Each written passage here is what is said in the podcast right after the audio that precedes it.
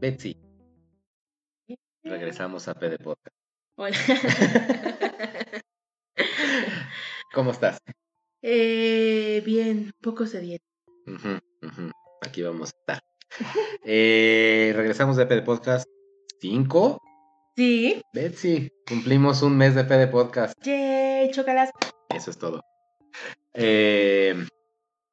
Gracias para lo que nos escucharon en nuestro Super P de Podcast larguísimo de la semana pasada. Sí. Este no va a ser tan largo. No, este creo. No. No va a ser tan largo, espero. Pero sí va a ser muy gamer. Super gamer. La verdad entonces... es que no hemos hecho nada en la semana más que jugar videojuegos. Entonces, pues de eso vamos a hablar. Así es. Bueno, también yo he visto mucha tele. Yo he visto poca tele, pero tengo cosas que comentar.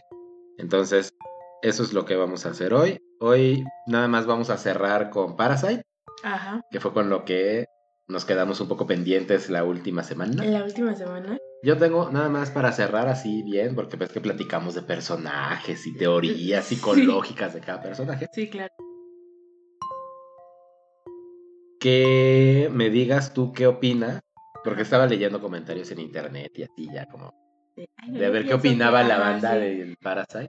Y fuera de... pendejos los que no entendieron Parasite. Ajá, que, pues, sí. Digo, las películas no se tienen que entender. Se viven.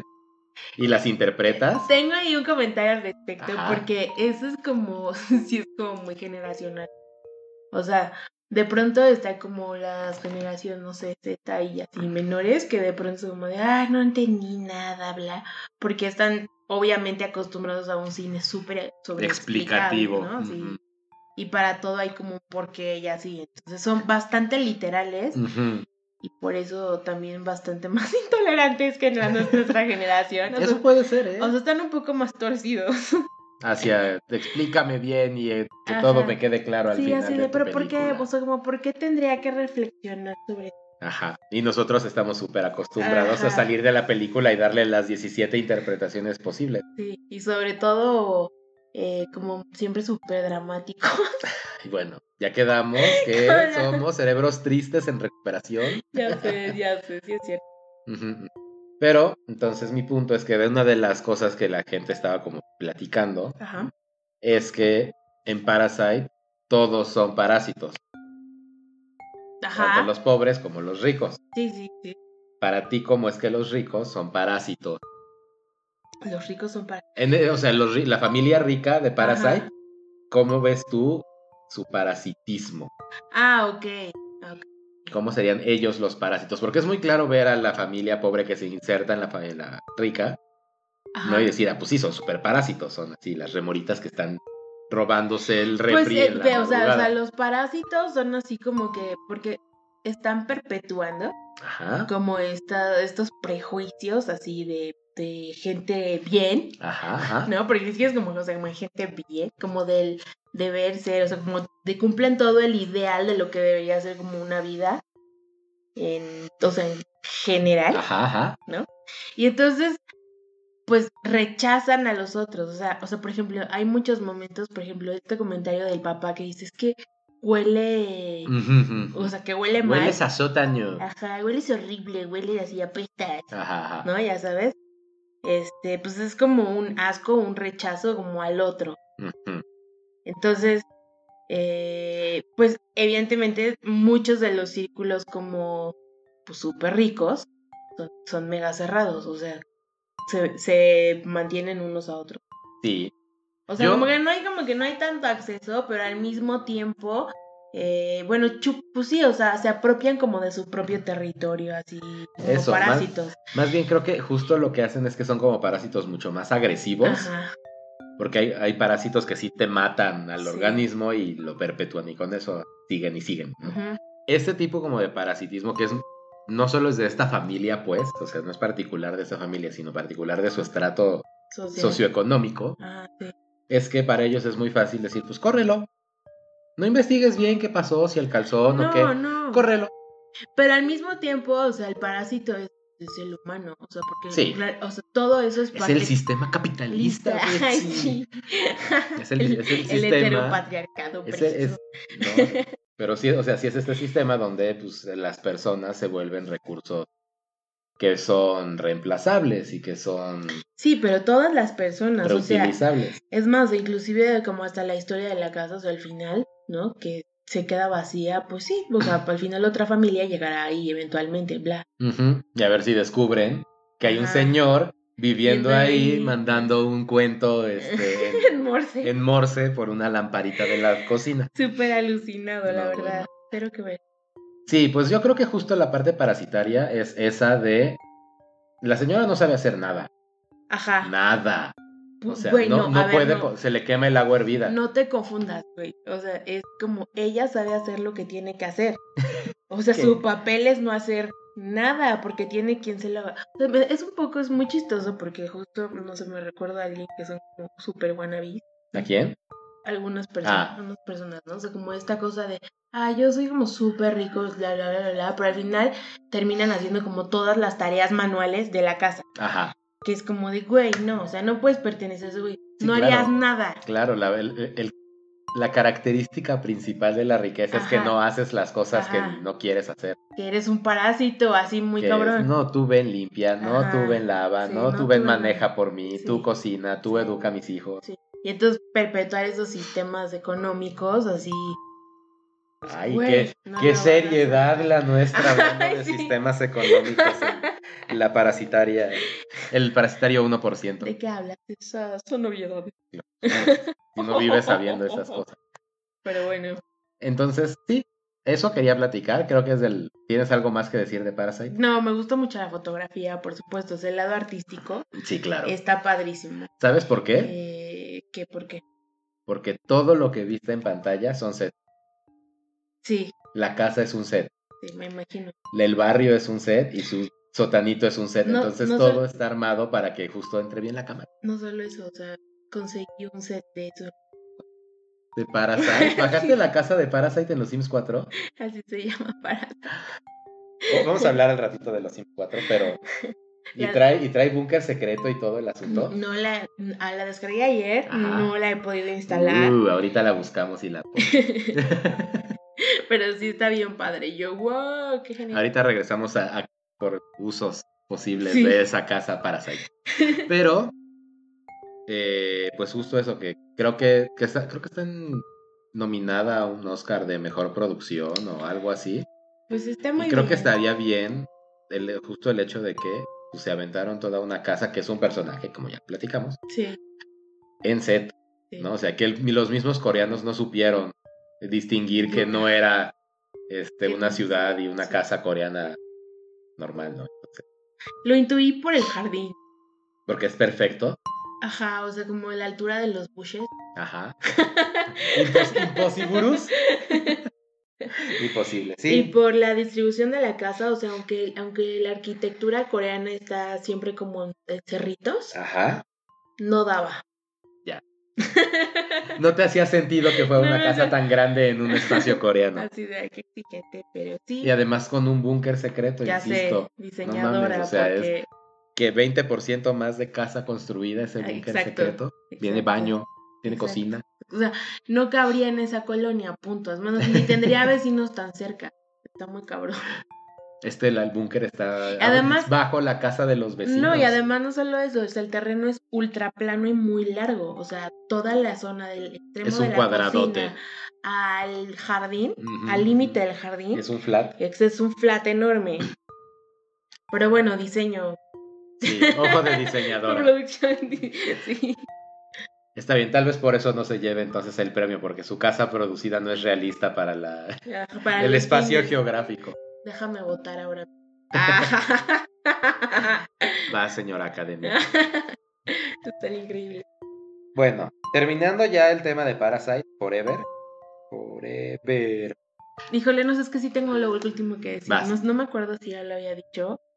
Esto de que se parece mucho este director al cine de Melancolía, quien es Lars von Trier. Ajá, o sea, tiene como unos ritmos, o de pronto hay como ahí algún comentario, como una oda a, ¿no?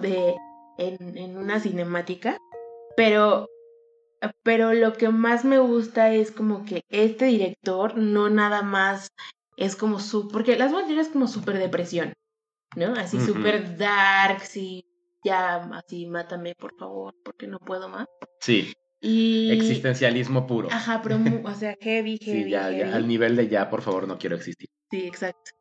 Y este es como, o sea, tiene como esa misma intensidad, así como de ya, por Dios, o sea, ya, por favor, no quiero existir, pero con la diferencia de que te identificas como con todas esas etapas, o sea, sí hace un recorrido y es más hasta sarcástico, en gran parte de la película. Sí, porque tiene humor. Sí, exacto. Porque Bong Joon-ho creo que se llama, pero es tiene que, humor. Ajá, pero es que no, ni siquiera es, o sea, sí es un humor, pero es un humor negativo. Ah, sí, o sea, sigue siendo como super dark. Pues que sí. Pongan a dar en mierda a la gente a rescatar sus cosas. Pero además no se la esperan. O sea, oye, por ejemplo, yo la vi con alguien que de verdad, o sea, ese tipo como de dinámicas le estresan mucho. Ajá. Entonces ya como que dice, ay no, ya no voy a ver nada. O se distraen o así, o sea. No cualquiera puede soportar aguantar como esa la desgracia ajena. Ajá, la tensión, exacto, la desgracia. Y reírte además de eso, así y de ajá, reír, y captar los momentos que sí son cómicos. Exacto.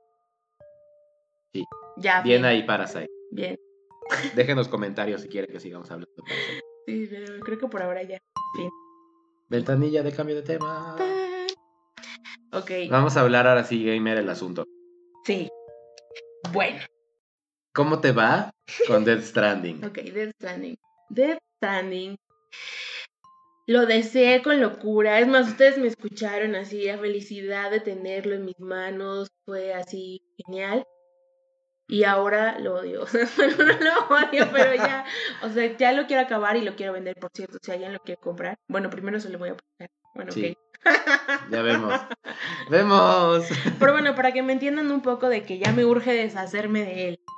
¿Por qué te urge deshacerte de un juego así, Bexi? Es muy difícil. O sea, para mí es muy difícil. Ajá. No en el... Es muy difícil porque es como Eternal. O sea, y además es complejo en la dinámica del juego. O sea... Bueno, yo de por sí tengo problemas para organizar las cosas, pero... Mentalmente, pero y todas mis ideas.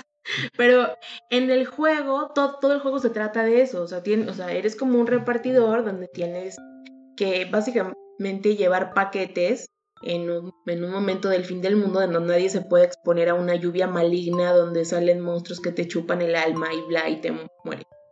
Entonces, como eres un repartidor súper especial, eres el único repartidor en la mitad del planeta. Entonces tienes que llevar paquetes como de pobladitos en pobladitos que han logrado construir búnkers. Ajá. Y además... Y lidiar con el fin del mundo. Y además, pues todas tus entregas son vitales porque pues estás transportando herramientas, químicos, materiales. Sí, no eres un Rappi llevando chela. No, eres un Rappi de la reconstrucción de la humanidad y del mundo. Que eso es lo que hace que sea tan divertido, bueno, tan interesante y tan buena la historia. Por eso ha sido tan bien evaluado. Exacto. Porque se pone a pensar justamente en esta human connecting. Ajá. Y esa red que se hace y de cómo ningún hombre solo puede sobrevivir, que necesitamos generar redes de apoyo para poder vivir individualmente. Esa es la versión súper optimista. Sí. sí, o sea, sí, entonces es como la práctica y todo el entrenamiento del juego es eso. Visualmente es precioso, o sea, sí es precioso, se nota como esa manita de gato, así esa garra que les echaron el equipo de Horizon, pero al mismo tiempo sigue siendo infinito. Entonces, no puedo, o sea, no puedo con esa realidad. Me sobrepasó, o sea, ya no puedo, o sea, yo estoy harta de construir el mundo, fuck it.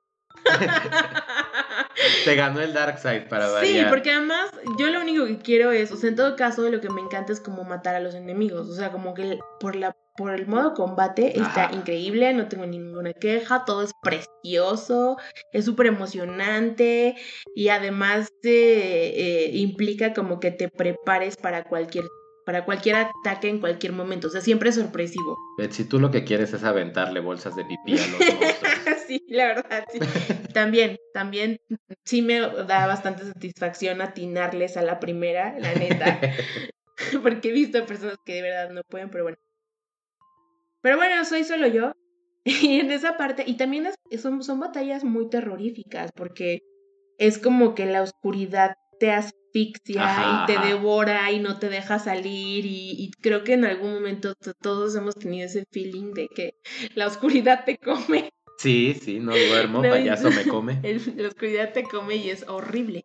Entonces en el juego está como súper bien ambientado, ajá, y yo creo que también por eso es tan difícil de terminar, porque es muy oscuro, te lleva a lugares oscuros también al mismo tiempo. Entonces, la verdad tengo que confesar que cuando lo empecé a jugar estuve 2 días y medio sin parar. Nos dijiste en el podcast, exacto, pasado. Pero eso al mismo tiempo, pues, te obsesiona un poco, mucho con el juego y con toda esta filosofía. Pero bueno, después de no jugarlo toda esta semana, porque toda esta semana no lo he jugado, y que se ha cocinado esta reflexión sobre él. ¿Qué va a pasar cuando lo vuelvas a tocar? ¿O ya no lo vas a tocar otra vez? Yo creo que sí, pero es, por ejemplo, un buen juego para jugarse en equipo. O sea, para jugarlo con alguien más y compartir la carga del mundo. O sea, de otra manera no se puede. ¡Ay, qué poético! Porque además, ¿sabes con quién lo estoy jugando? Con tu esposa. Lo sé. ¡Qué hermoso, mi amor! Por acompañarte en el fin del mundo, cargando de HL. Sí, qué chingón. Oh, romance gaming.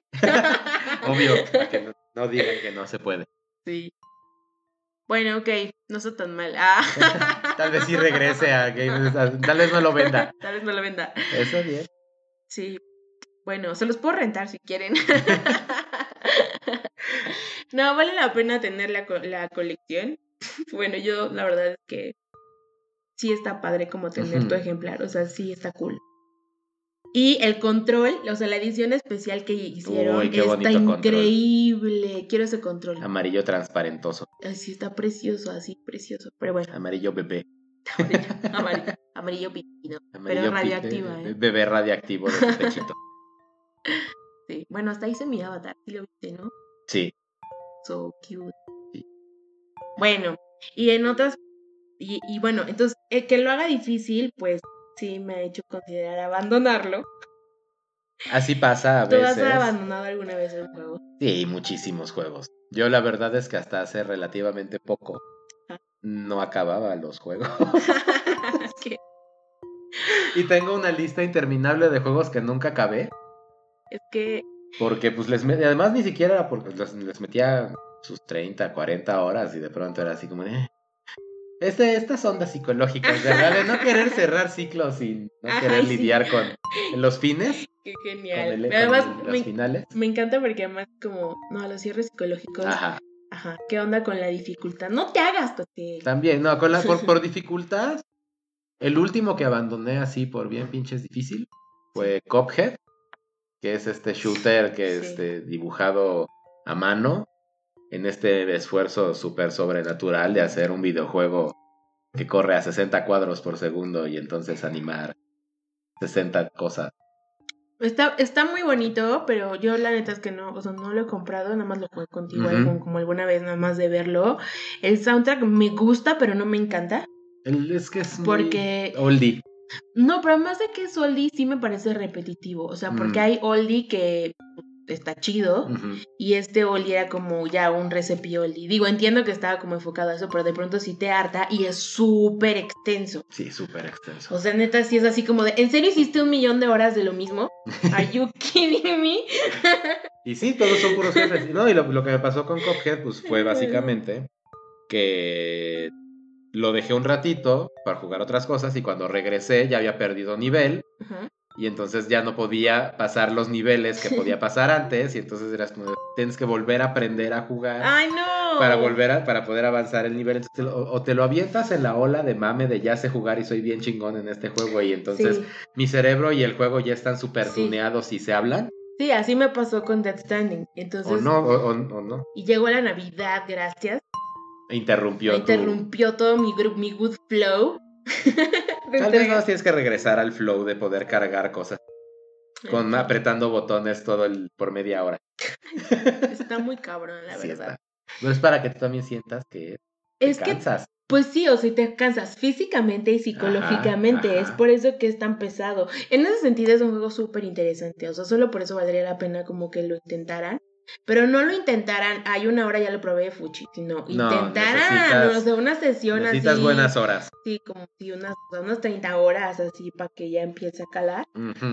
Sí, porque se van develando nuevas técnicas de gameplay conforme más juegas. Sí, exacto. Y vas tú encontrando diferentes estrategias y entendiendo mejor cuál es la dinámica interna y pues la empiezas a explotar. Y al mismo tiempo conforme vas construyendo pues todo va evolucionando.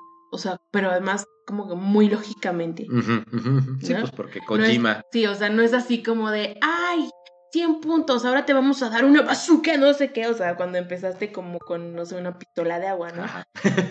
O sea, que en muchos juegos sí pasa eso, así, sí, ay, sí, ya, toma. Órale, ya, OP. Ajá, date. No, aquí tienes que sudar, viajar. Es un trabajo. Es un trabajo extra que haces en tu tiempo libre. Sí. Otro juego que no acabé. Con muy buen soundtrack, por cierto. Sí, está precioso. Eso dice, no lo he querido ir porque spoiler, porque quiero que me toque en el juego. Sí, vale toda la pena. Ay, me lo hubiera traído. En fin.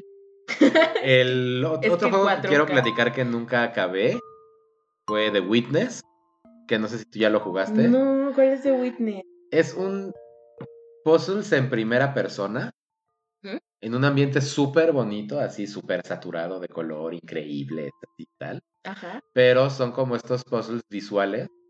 Ajá. Donde al principio nada más empieza con conecta punto A a punto C y entonces tin, tin, tin, ay qué fácil, abres y ay qué padre, y de pronto llega un punto donde todo el nivel es el puzzle. Entonces vas caminando y vas pasando una pared y de pronto te das cuenta de que hay un punto en la pared donde dos cosas, una cosa en el horizonte y una cosa en medio y otra cosa más cerca, se unen en un bonito símbolo y entonces el símbolo se activa y entonces eso activa otro puzzle. No y puede entonces, ser. ¿Cómo se llama ese tipo de juegos así de física? Ya sabes, ajá, como de reacción encadenita, pero ya me lo imaginé perfecto. Bueno, no es como de máquina de Duschenberg, que es sí, de como de fichas dominó una tras otra. Ajá, no. Esto sí, sino que este es como de, okay, es un mundo abierto lleno de puzzles.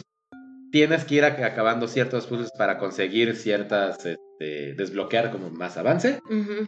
Pero entre más avanzas, el puzzle se vuelve mucho más sutil. Ya. Y no tiene instrucciones de qué tienes que esperar. Entonces tienes que estar como súper atento todo el tiempo. A ver, ¿qué patrones random encuentras en todo? O sea, porque puede ser de la nube del fondo. ¡Híjole! Con el inicio de... Y entonces, de pronto cuando lo ves dices... Oh, claro, sí era así, no. Pero para que lo veas, pues tenías que haber estado papaloteando. Qué clavadez. Es una clavadez. Y está súper difícil, además, porque de aquí a que encuentras la esquina en el ángulo correcto donde se te tenía que ocurrir, ajá, que de pronto podías explorar en ese momento, uh-huh. Es como no encontrar nunca la llave del universo, ya sabes, así como que la estás persiguiendo, pero nunca la, ajá, encuentras porque siempre hay una pista. Y avanzas tantito y llegas a la siguiente etapa del puzzle y te vuelves a atorar. Entonces fue muy frustrante. Eso siento yo jugando algunos juegos de Nintendo. O sea, la verdad es que esta onda así como de atrapa las monedas, mi TOC no puede con Nintendo. O sea, sí es así como de ¡guay!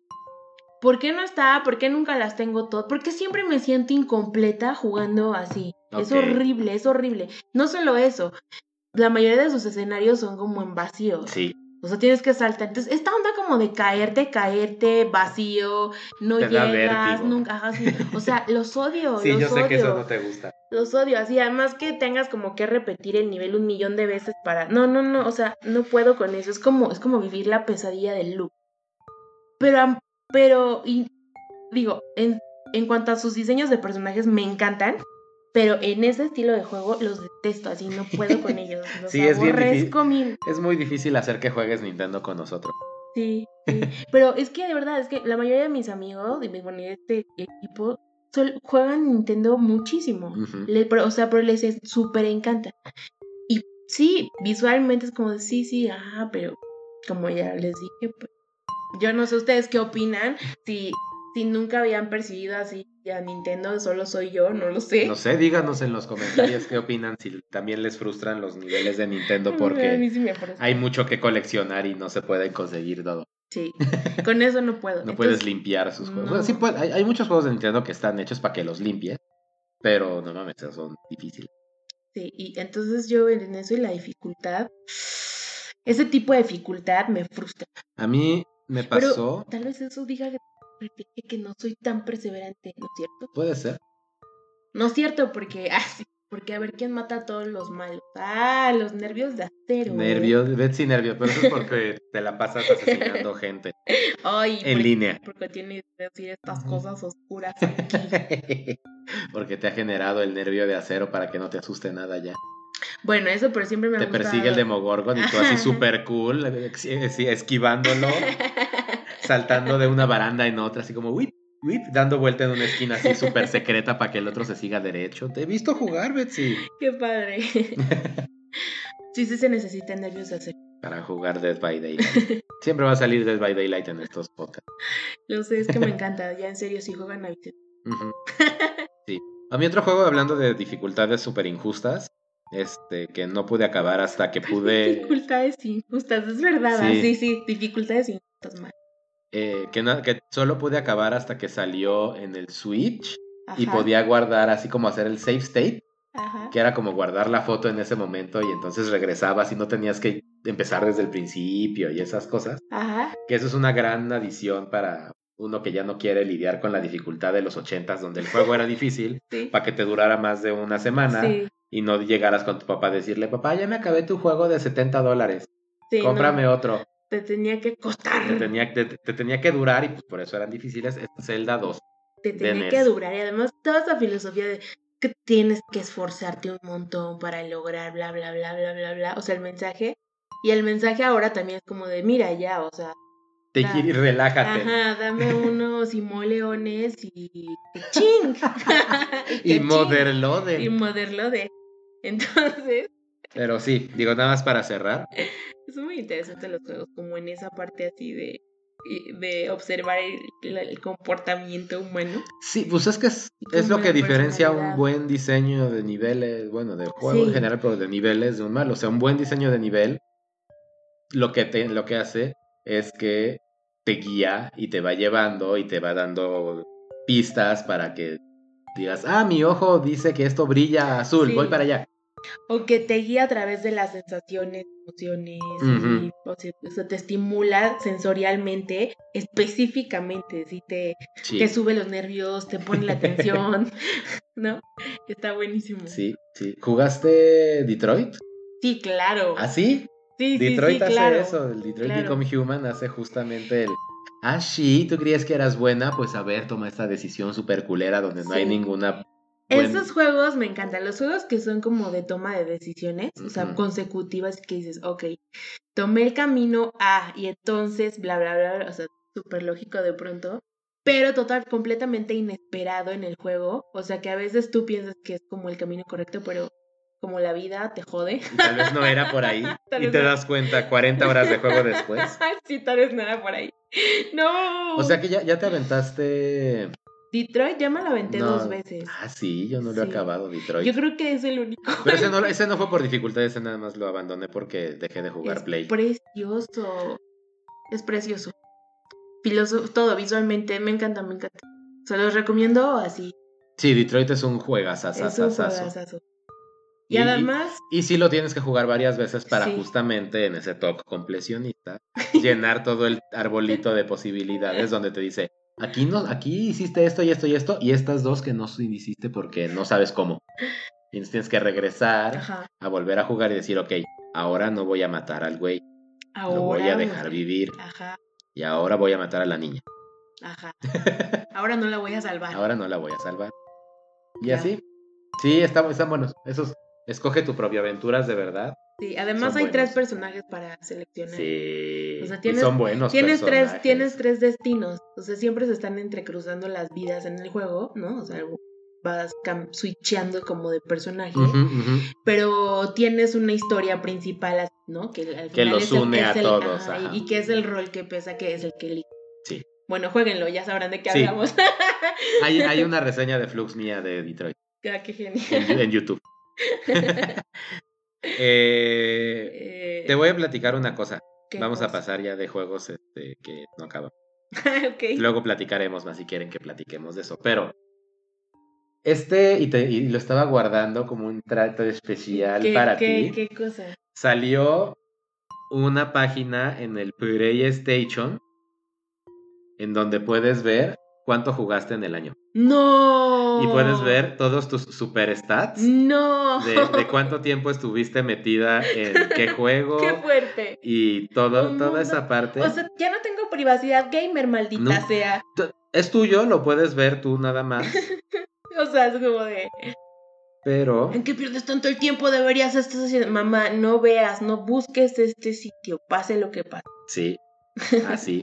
Así como lo papá. Estoy buscando, no lo encuentro, pero ahorita te lo paso para que veas tus notas. Pero justamente a lo que me refería es que este año, el 2019, mi PlayStation guardó polvo. Pero muchísimo. Yo no lo jugué. Sí, jugaste, no lo prendí. Jugaste una vez conmigo, creo. Como por abril del año pasado. Ajá. O sea, checa. Dead by Daylight, por supuesto, pero solo como una vez. Checa, jugué 7 juegos diferentes en todo el 2019 de Play. Ajá.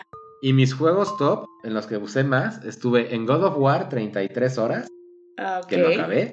No lo completé, lo acabé. Ok. No está full 100%. Detroit, ajá, 12 horas. Sí.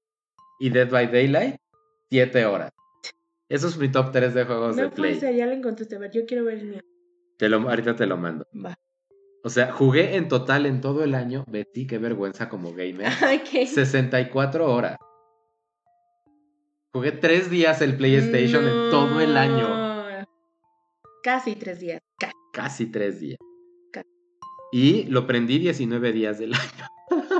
¿Es que escuchabas música o qué hacías? No sé. Veías Netflix. Pero saqué 42 trofeos. ¿Qué? Ay, perdón.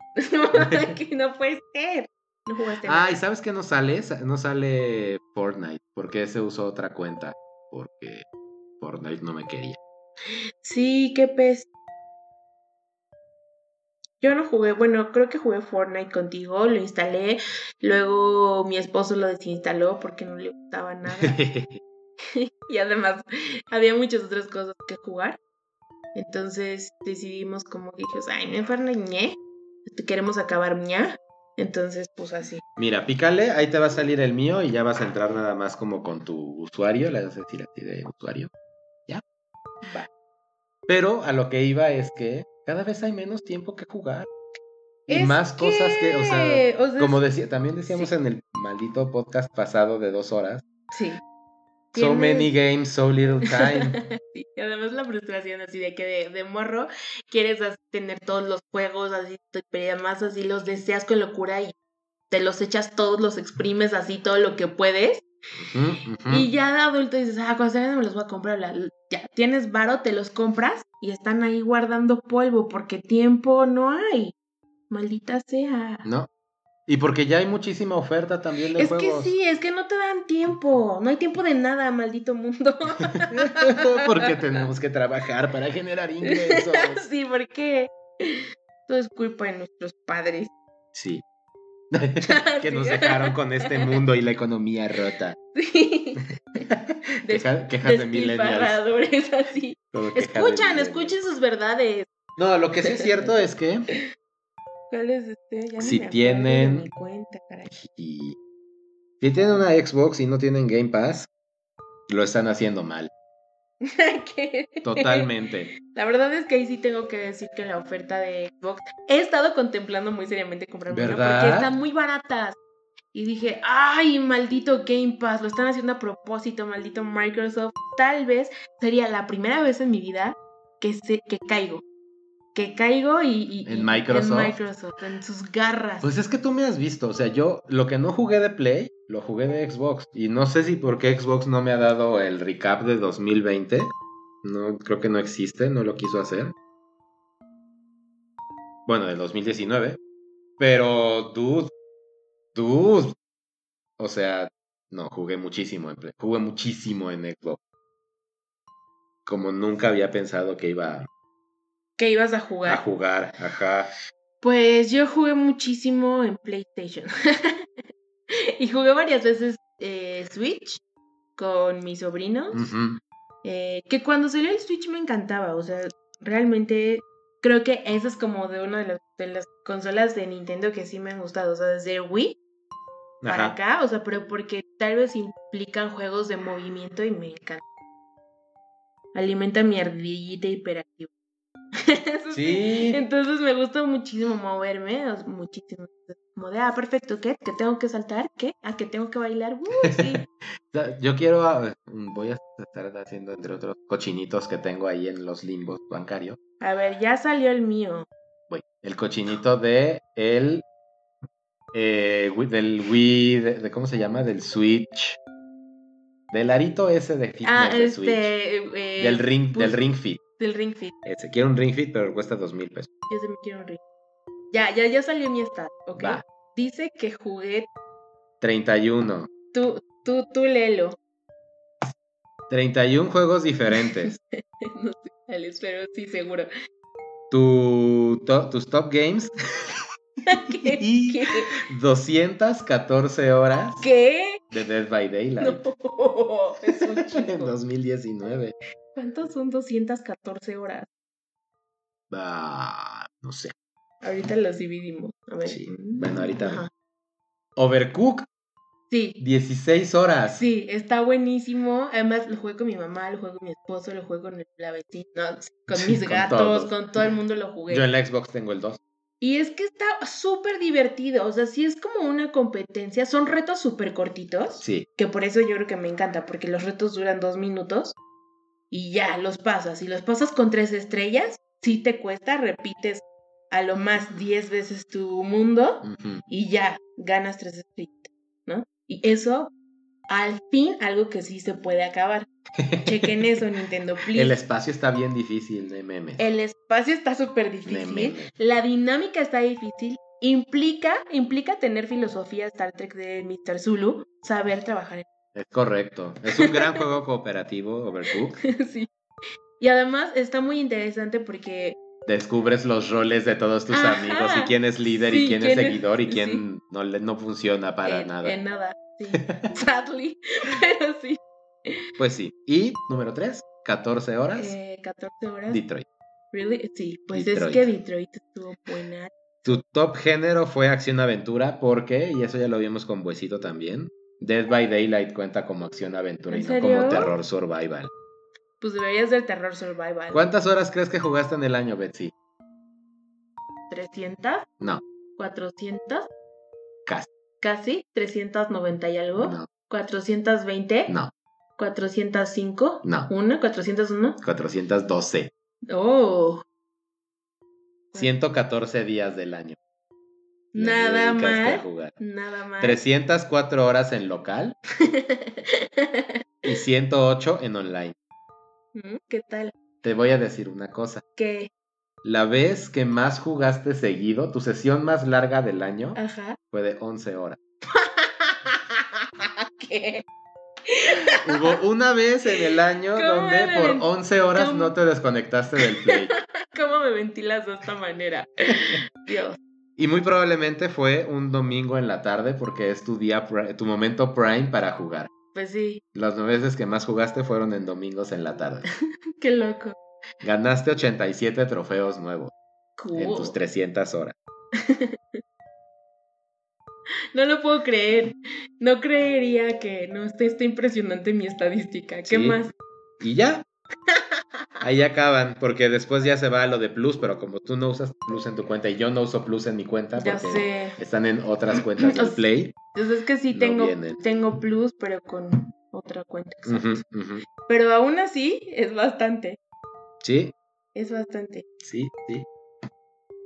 O sea, creo que te aplasté brutalmente en tiempo y horas. Pero mis 64 horas todas chafas. Bueno, pero es que no hay un stat de Xbox. Porque si no, y justo estaba leyendo. Xbox, sí. No, o sea, si me aplastas, cañón. Sí, me llevas de corbata, sí. No te hagas. Yo creo que sí. Y, no, y justo estaba leyendo que por alguna razón Microsoft dijo, no, este año no lo vamos a hacer. Ah, qué malo. Ajá. No quieren, con que no quieren entregar, no quieren enseñar su ventana de adictos para estadísticas. Pero pues a uno le encanta ver esas cosas. Es la única razón por la que tengo prendido el registro parental, bueno, el control parental en mi Switch. Porque la app de control parental te dice cuántas horas has estado jugando, qué días, qué meses, qué juegos y así. ¡Oh, qué cool! Y eso, pues me encanta leer a mí ese tipo de estadísticas. A mí también me encanta, pero solo una vez al año, como hoy. Al final del año. Sí, donde ya puedo decir, oh, el harvest del año en mis juegos ha sido este. ¡Qué hermoso! Porque me obsesiono un poco. Sí. Pero me encanta jugar, me encanta Dead by Daylight, así como se pueden dar cuenta. Es como que juego que me súper encanta. Y pues sí tengo muchos amigos en línea. Sí. Curiosamente no juego con ustedes. Pero, no. Pero sí juego con otras personas. Bueno, yo mis horas también de Dead by Daylight, también le metí horas en Xbox. Ya. Pues es que así no se puede, porque no te obligas a cambiar de consola para jugar. No. ¿Ves? No quieres jugar conmigo, es la verdad. Es la verdad, ya no te hagas. Pues dale. No, sí, ya no me siguen viendo jugar contigo, lo que no quiero es jugar Play, tal vez. ¿Pero por qué? No sé, porque... ¿Sabes qué pasa? Que como tengo la Xbox One X... Ay, sí, pues todos los juegos corren increíble en la Xbox, entonces si hay un juego que sale, por ejemplo... ¿Cuál corre increíble que no corre increíble en Play? Pues... ¿Cómo qué?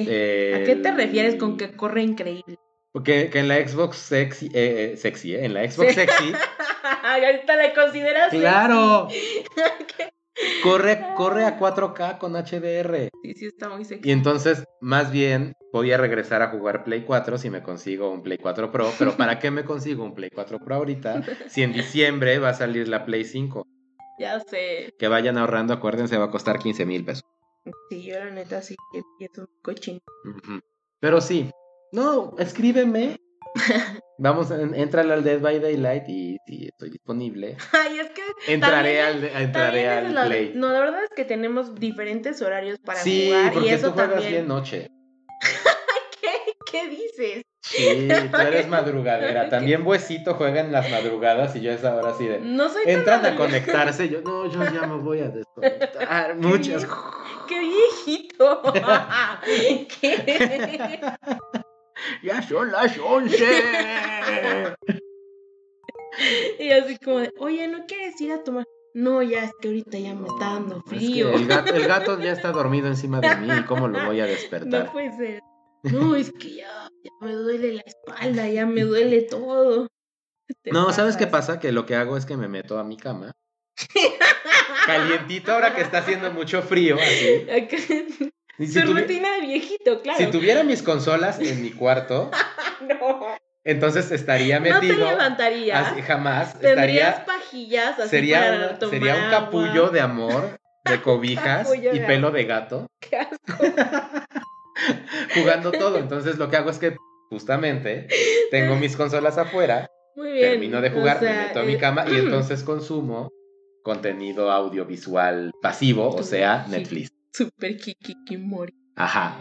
¿Qué onda? Y entonces hablando de Netflix, es que mira, antes de que continúes, solo para cerrar el tema de los videojuegos, es que tú tienes una TV para ti solo. Dos TVs para ti solo, es más, dos TVs. No, esta la usa el Rumi también. Bueno, ok, pero el Rumi nunca está. No en las noches. Bueno, en ese caso yo también comparto TV, pero tengo que compartir mis juguetes, como mi PlayStation. Entonces, la verdad es que solo por eso no tuve más horas, yo creo, porque también, o sea, lanzaron For Honor, entonces, pues mi esposo jugaba For Honor y yo jugaba todos los demás, 1000 horas. Pero, y pues hubo muchos juegos que abandoné. No, lo que hice fue que para poder acabar Pokémon, porque ya platicamos, uno de mis retos de la vida era acabar un pinche Pokémon. Me tuve que llevar el Switch a mi cuarto para poderlo jugar Hikimori en la cama metido, hecho bolita de invierno, así de mini con el gato encima, porque si no, no lo iba a poder acabar. Si me venía aquí a la sala fría a jugar, me iba a hacer bolita y me iba a quedar dormido. ¡Ay, frío otra vez! Te voy a comprar una pomada de viejito. No, mejor cómprame una mantita. Ah, bueno. Una de esas mantas con con brazos. Con brazos, con manga. Con manga. Para poder seguir comiendo sin sacar tus manitas del calor. Asco. Qué asco, güey. Es una gran mantón. ¿Sabes qué quiero? Si es alguien, una mantis. Si alguien sabe de un buen proveedor de mantita de tortilla de harina. ¿No has visto las mantitas de tortilla de harina? No. Es una manta circular. Ajá, como una tortilla. Pero está, tiene impresión de textura de tortilla de harina. Entonces te envuelves como burrito. ¡Ay, no! Pero las que encuentro en línea solamente miden 1.50 pues de diámetro. Necesito una extra large de tamaño burrito norteño para mí y mi gato. Tomen nota, marketing de los deseos de... Porque mira, la de 1.50... Bueno, ya mejorando bastante, sí. Ahora ya encuentras muchísimas cosas ñoñas, increíbles, sí. Y ya no tan ultra caras como los únicos unicornios que había. Ajá, no, ahorita ya. Te los enseñé como se lo pides a China. China es una gran distribuidora de porqueritas. Te tardan 3 meses en llegar, pero te llegan. Ah, bueno, ya hay coronavirus. Ya sé. China te da todo, hasta virus. Hasta la muerte. Te da el plástico y te da la muerte. Te da la muerte. Qué chino. Sí.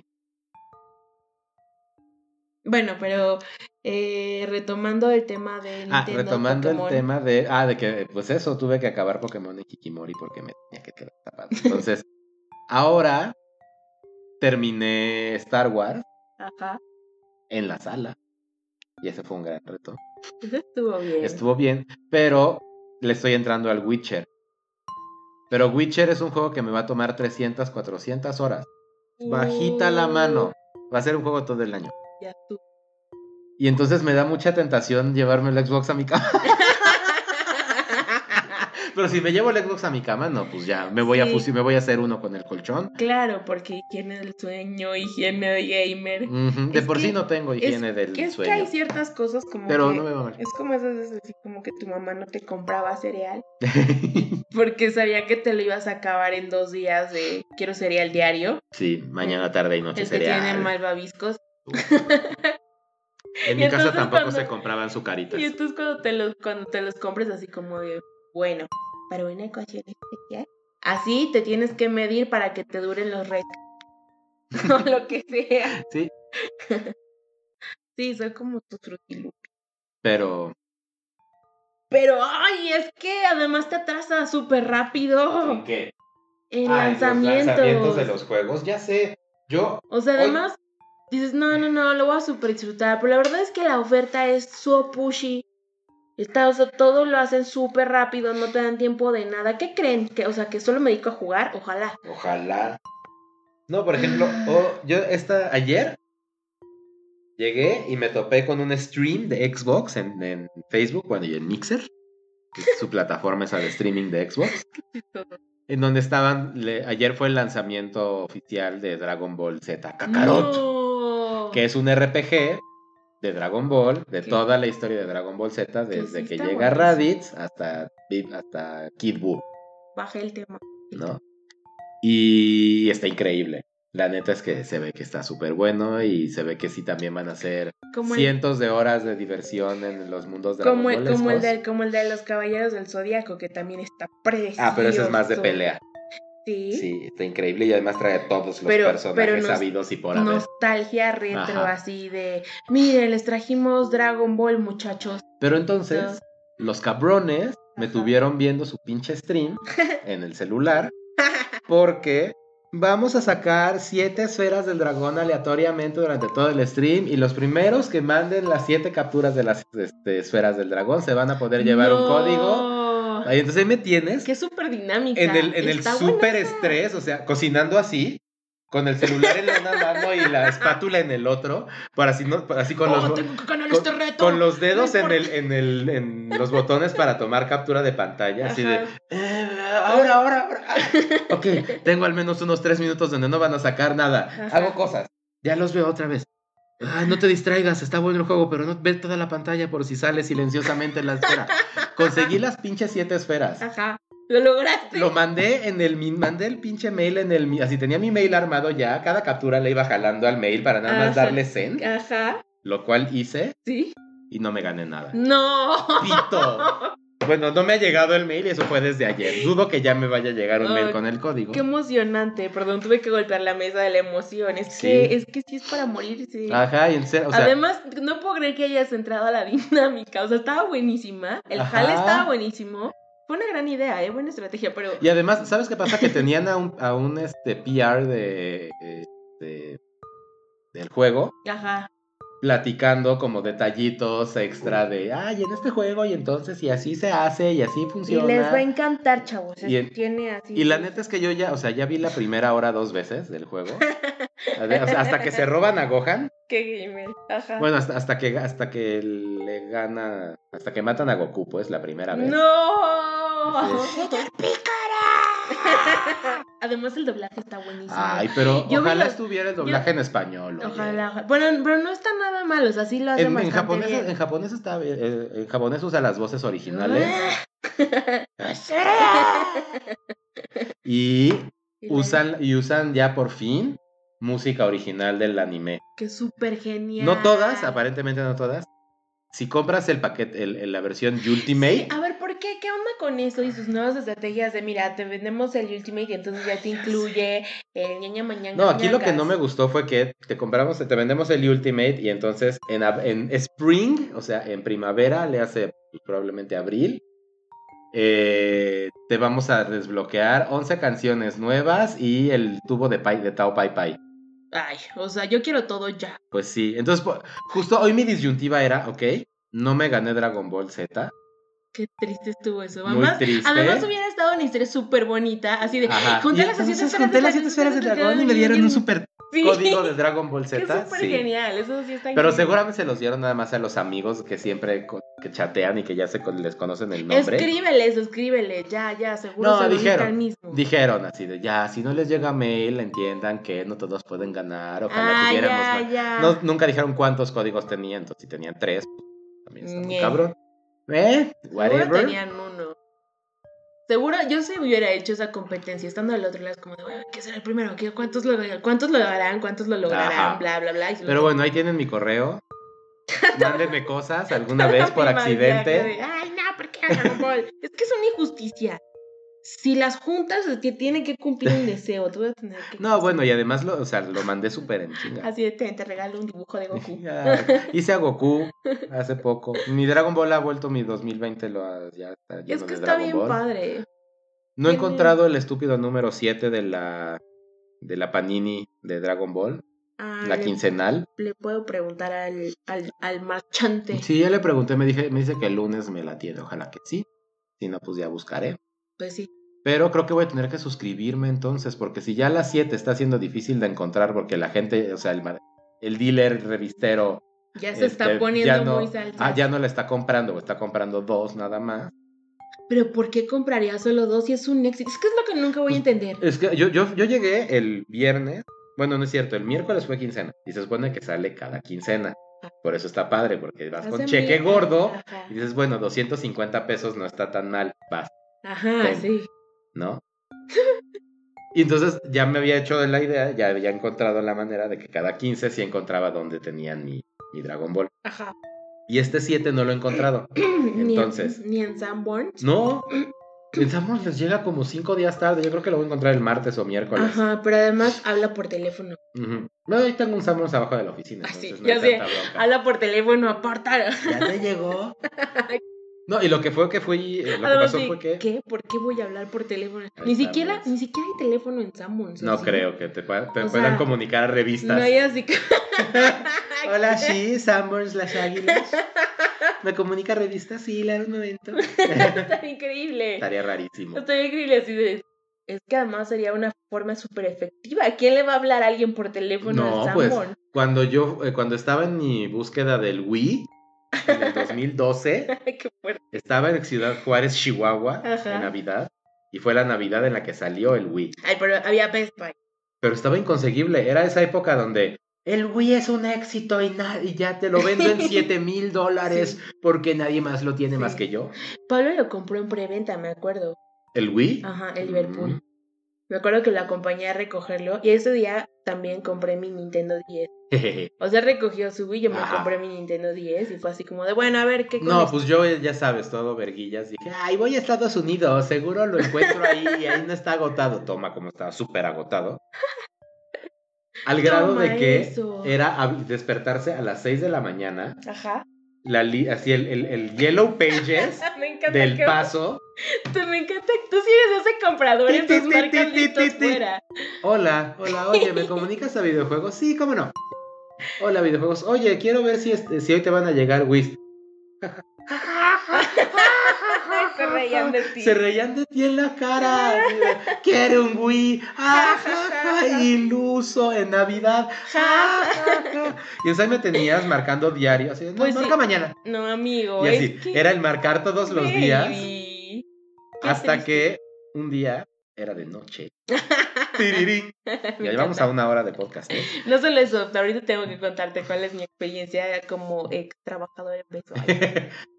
De support telefónico. Ajá, pero post-purchase support. Ajá. No, bueno, entonces ya, una noche de luna debajo de la cama.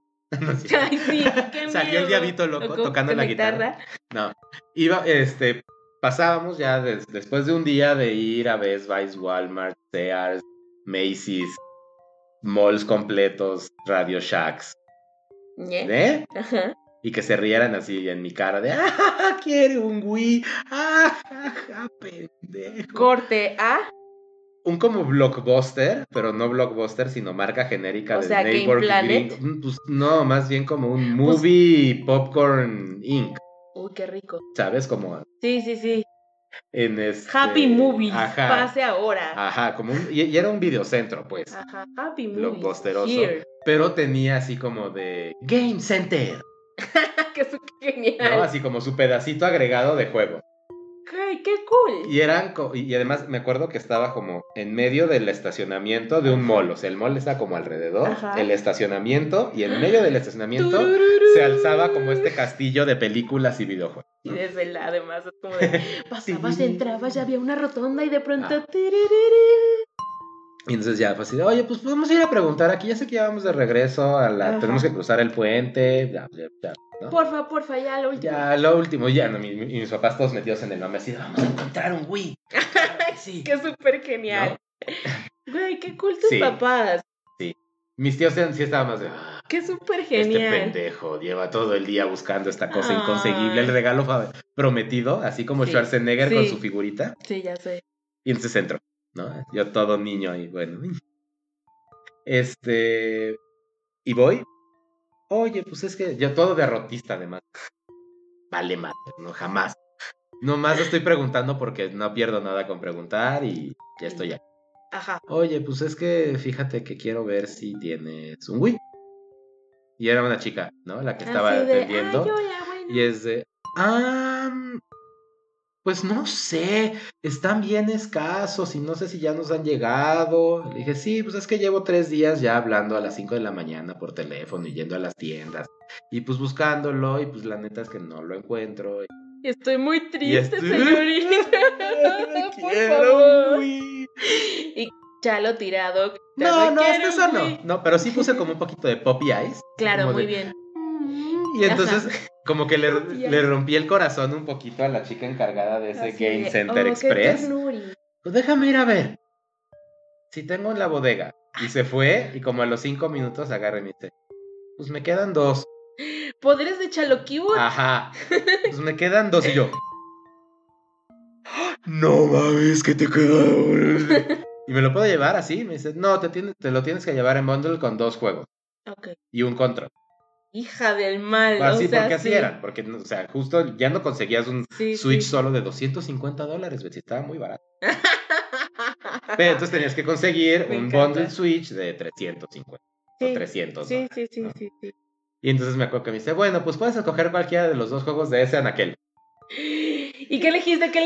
Ay, escogí, ¿cómo se llama? Uno que era de pistolas y espadas ninja. No. Red algo. Red Play. Red... algo así. Sí, something y... red. Bueno, ahorita me acuerdo. Y algo más me llevé. ¿Qué me llevé? Ay, no sé, jugué tanto Wii en la vida porque era muy pirateable. No es cierto, yo no dije nada.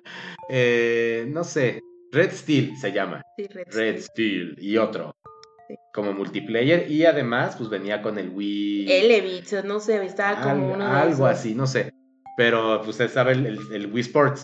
Ajá. Que pues esa fue la, o sea, mis tíos así de me duele el codo de haber jugado y ahora me duele todo porque y todos los morros jugando todavía que el tenis a lo pendejo. Es muy divertido. Pero pues la verdad es que sí estuvo como súper increíble.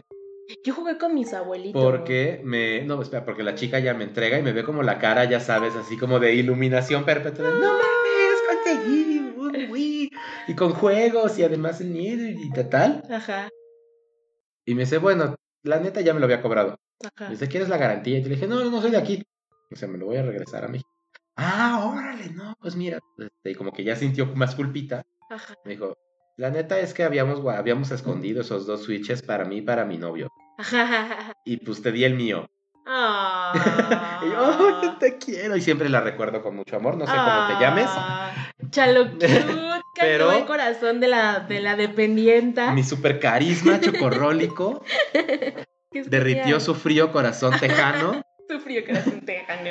Y esa es la historia detrás de tener un Wii. Ya no sé por qué llegamos aquí, pero... ¡Era Santa! Fue el milagro de la Navidad. ¡Qué chido! ¡Qué hermosa historia! Sí, fue muy bonito. ¡Qué hermosa historia! Yo recuerdo que mi Play 2 lo pedí de Día de Reyes y sí llegó. Y fue la cosa más mágica, musical, porque además llegó con cierto pack. Llegó chipeado. Llegó chipeado, bien padre. Ay, yo... El Reyes que más me acuerdo bien bonito en la vida fue cuando me llegó el Super Nintendo. Con... Killer Instinct. Uy, eres súper adictivo. Yo lo jugaba con mis primos una y otra vez. Ahí lo tengo. Qué chido. No, yo me hice adicta jugando PlayStation porque me tocaba irme con mi papá así los fines de semana. Y pues no había, luego era como súper aburrido. Y al lado había como un changarrito donde rentaban horas de juego en consolas. Pero literal al lado de la casa. Entonces, pues era fin de semana y ya le decía, papá, pues tú quieres hacer cosas en paz, tipo dame dinero para que yo esté ahí metida 3 horas. Sí. Y así fue como me hice adicta a Resident Evil 3, como me hice adicta a ¿cómo se llamaba este de baile? Busta Groove. Busta Groove, que era súper divertido. Sí. Los primeros juegos de baile con control. Sí. Círculo, tache, círculo, triángulo, tache, círculo, sí. Triángulo, cuadrado, arriba, abajo, esquiva, vuelta. Era muy divertido. Son buenos. Dark Soul. ¿Qué otra cosa jugué ahí que me... Castlevania. Pues todos los Dance Dance Revolution. ¿Cómo nos acabamos los PlayStations jugando Dance Dance Revolution en la secundaria? Muy cañón, y tenía todo así tapetín y no paraba de saltar. Y no parábamos de comprar tampoco maquinita y ficha y jugar Dance Dance en ficha. Claro, las maquinitas. Y jugar Dance Dance en la casa y jugar Dance Dance en la escuela porque los últimos días de clases nos daban chance de llevar PlayStation. ¿Sabes cuánto jugaba con Huesito en Level Up? Ajá. Nos echábamos 5 horas de pump, así, o sea... En tu ex casa, de la tiendita, yo vivía, todas mis tardes eran estar en esa tiendita bailando pump diario, diario, o sea, yo no sé cómo no quedaba en la pobreza y nunca fui delgado de jugar tanto pinche pump. yo sí fui delgada de jugar tanto pump. O sea, bajé de peso, pues, pero nunca es que fuera delgado. No, yo sí lo logro, pero no nada más hacía eso, hacíamos... Uh-huh. No, pero era un súper. Pero era puro piu, o sea, era puro sí. Y luego era, ya va a cerrar vámonos al que está en no sé dónde. Sí. Y nos metíamos todos hacinados en el carro de alguien y nos íbamos además, todos chabacano. Todos sudados, apestosos, porque además sí era así como... Sí, no, súper apestosos todos, así de, me vale, llevo 5 horas sudando, sí, estoy empapado, ya me cambié la primera playera, Ajá. Podemos seguir. Tengo mi botecito de Axe súper apestoso. Sí, no solo eso. Tenías tu galón de agua compartido. No, ¿sabes cuál era? La naranjada esa que vendían ahí en el Septiembre. Como la Bonafina, el Orange Punch. Algan del Orange Punch. Ese era donde te daba el azúcar suficiente para seguir dando y te sentías hidratado. Sí. Pero luego terminabas con el diente todo amarillo, sí, y el aliento a químicos. Sí. Asqueroso. Sí, sí, era asqueroso. Sí. Pero yo por esa máquina llegué a finales del mundo, ¿eh? O sea, me acuerdo que lo más lejos que llegué a irme en mi adolescencia fue al Metro Olímpica. Uh-huh. Yo, o sea que... no, yo fui a Tlatelolco con huesito, nada más. Nosotros sí peinamos la ciudad, o sea, de verdad. Sí, yo sé, ustedes sí saben. Yo nada más llegaba a los puntos ya reconocidos, como aquí está bueno, ah, bueno, llego. Sí. Ahí voy. Pero jugábamos en Pabellón Cuauhtémoc, uh-huh, en Centro Telmex. Es más, llegamos a ir a Perisur porque había máquina de manitas. Sí, de Konami, manitas era increíble. De Konami. Increíble. Y también jugábamos, había como esta estación de videojuegos en La Condesa. Bueno, no, ¿qué es? La Zona Rosa. El edificio de 2 pisos. Exacto. Uy, tenía pianito. Tenía guitarra, tenía hasta maracas. Tenía maracas. Tenía batería, buenísimo. Tenía el DJ, el juego de DJ. Uf. Ahí tengo DJ Hero.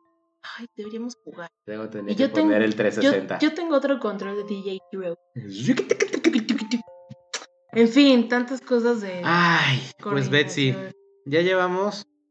1 hora de P de podcast. Pues yo creo que es momento de cerrar. Sí, vamos a cerrar. Tenemos temas pendientes que mudaremos a P de podcast 6. Sí. 6.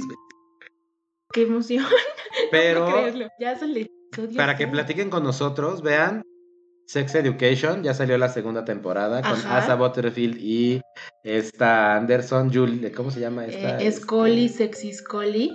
Sí, Sexy Scully. Gillian Anderson. Sí, Gillian Anderson. De sexy terapeuta sexual. Sí, vean Titans, también ya salió la 2ª temporada en Netflix.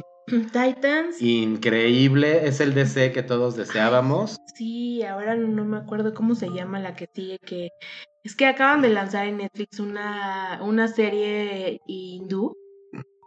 Ah, sí, me dijiste de los cibertransas. Exacto, de unos cibertransas, entonces está buenazo. O sea, empecé a ver como los primeros 20 minutos hoy. Ajá. Y se ve buenísimo. Yo otra recomendación que les voy a dejar para la semana, si quieren, y también para ti, es que veas vean Cells at Work, porque ya está toda, ya la recomendamos la vez pasada. Increíble. Pero Carol and Tuesday. Carol and Tuesday es un anime súper bonito sobre 2 niñas que se encuentran y una hace lyrics y la otra hace música y entonces luchan contra la industria musical moderna del algoritmo, de hacer música por algoritmo porque ya sabemos que va a pegar, sino que ellas son como el lado humano de la música que siguen usándola y haciéndola a través del alma. Activistas y entonces musicales. Es la lucha entre la que salió de la voz. Sí, sí, sí. El talento que salió de la voz súper preprogramado. Eso fue los verdaderos músicos del alma. ¿Qué copia? No. Es que hay una película francesa que se llama Heroines, así como héroes, la heroína. Ajá. Y es esa historia, pero en live action. O sea, bueno, como un poco más moderno, pero básicamente sí. Y esa la vi con Stephanie. Hasta me regaló el soundtrack. La voy a buscar a ver qué tanto tiene. Y además las francesas están muy sabrosas. Jiji. Yo también, guapa. Ah. ¿Qué más? Ya va a salir Sabrina en lo que terminamos este podcast y sale el que sigue. Sabrina, ¿en serio? Ya regresó, sale el 23 de enero, yes, Sabrina. Yes, la amo. Sí. ¿Qué más? Me encanta. Drácula. Vean Drácula en Netflix. Híjole, yo lo he pasado ya varias veces, fíjate que no se me ha antojado. Vela, es Moffat con Gatis, que son básicamente los escritores y showrunners de Doctor Who y de Sherlock. Entonces es un Drácula en formato 3 capítulos de 1.5 horas cada uno, donde te voy explicando qué pedo con Drácula, con esta onda detectivescosa, dándote vueltas de tuerca como a las concepciones de Drácula que ya sabías, pero diciéndote cómo en su mente funcionan las cosas. O sea, se están reinventando Drácula. Un poquito.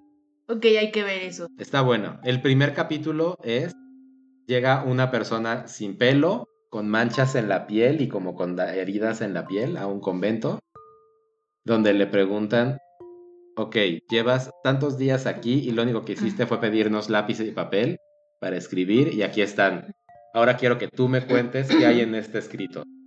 Mi tiempo en el castillo Drácula. ¡No! Y entonces ahí empieza el güey, cuando te das cuenta de que es medio vampiro el güey, y cómo es que escapó del castillo Drácula. ¡Deja ya! ¡Spoiler, spoiler! Ese es el principito. Ya no más spoilers. Bueno, esas fueron nuestras recomendaciones para que vamos a platicar el próximo PD Podcast. Y para pues que las vean. Ahí alguna listilla de qué videojuegos. ¿Qué están viendo ustedes? ¿Qué juegan, si juegan, si han abandonado? ¿Cuál es el juego que más les ha frustrado? ¿De qué consolas son más fans? Estaría padre. Si juegan solo en celular. ¿Qué tal que el juego que más les ha frustrado es el nivel 340 de Candy Crush? ¡Maldito Candy Crush! ¡Lo odio! ¡Oh, sí! No puedo con esas cosas. Pero sí, escríbanos en los comentarios y ahí los vamos a estar revisando. Ok, y pues esto fue PD Podcast. Okay. Nunca nos presentamos porque se nos olvida presentarnos. Sí. Yo soy Chalo Chocorrol. Y yo, Bexeru.